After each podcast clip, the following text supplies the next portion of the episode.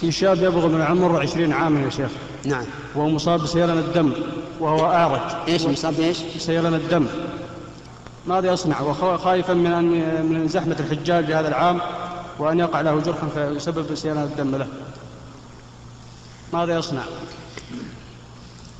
إذا كان هذا الشاب مستطيعا بماله ولكنه غير مستطيع ببدنه فإنه يوكل من يحج عنه.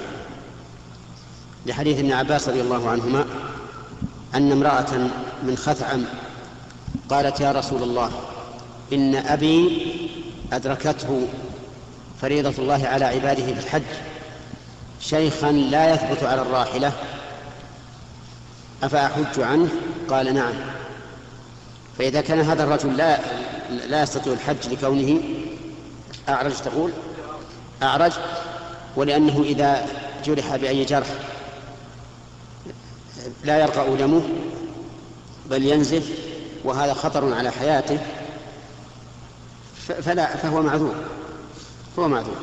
معذور من أجل العرج مع المشقة مع المشقة في الزحام. وإن حج فلا فلا إثم عليه.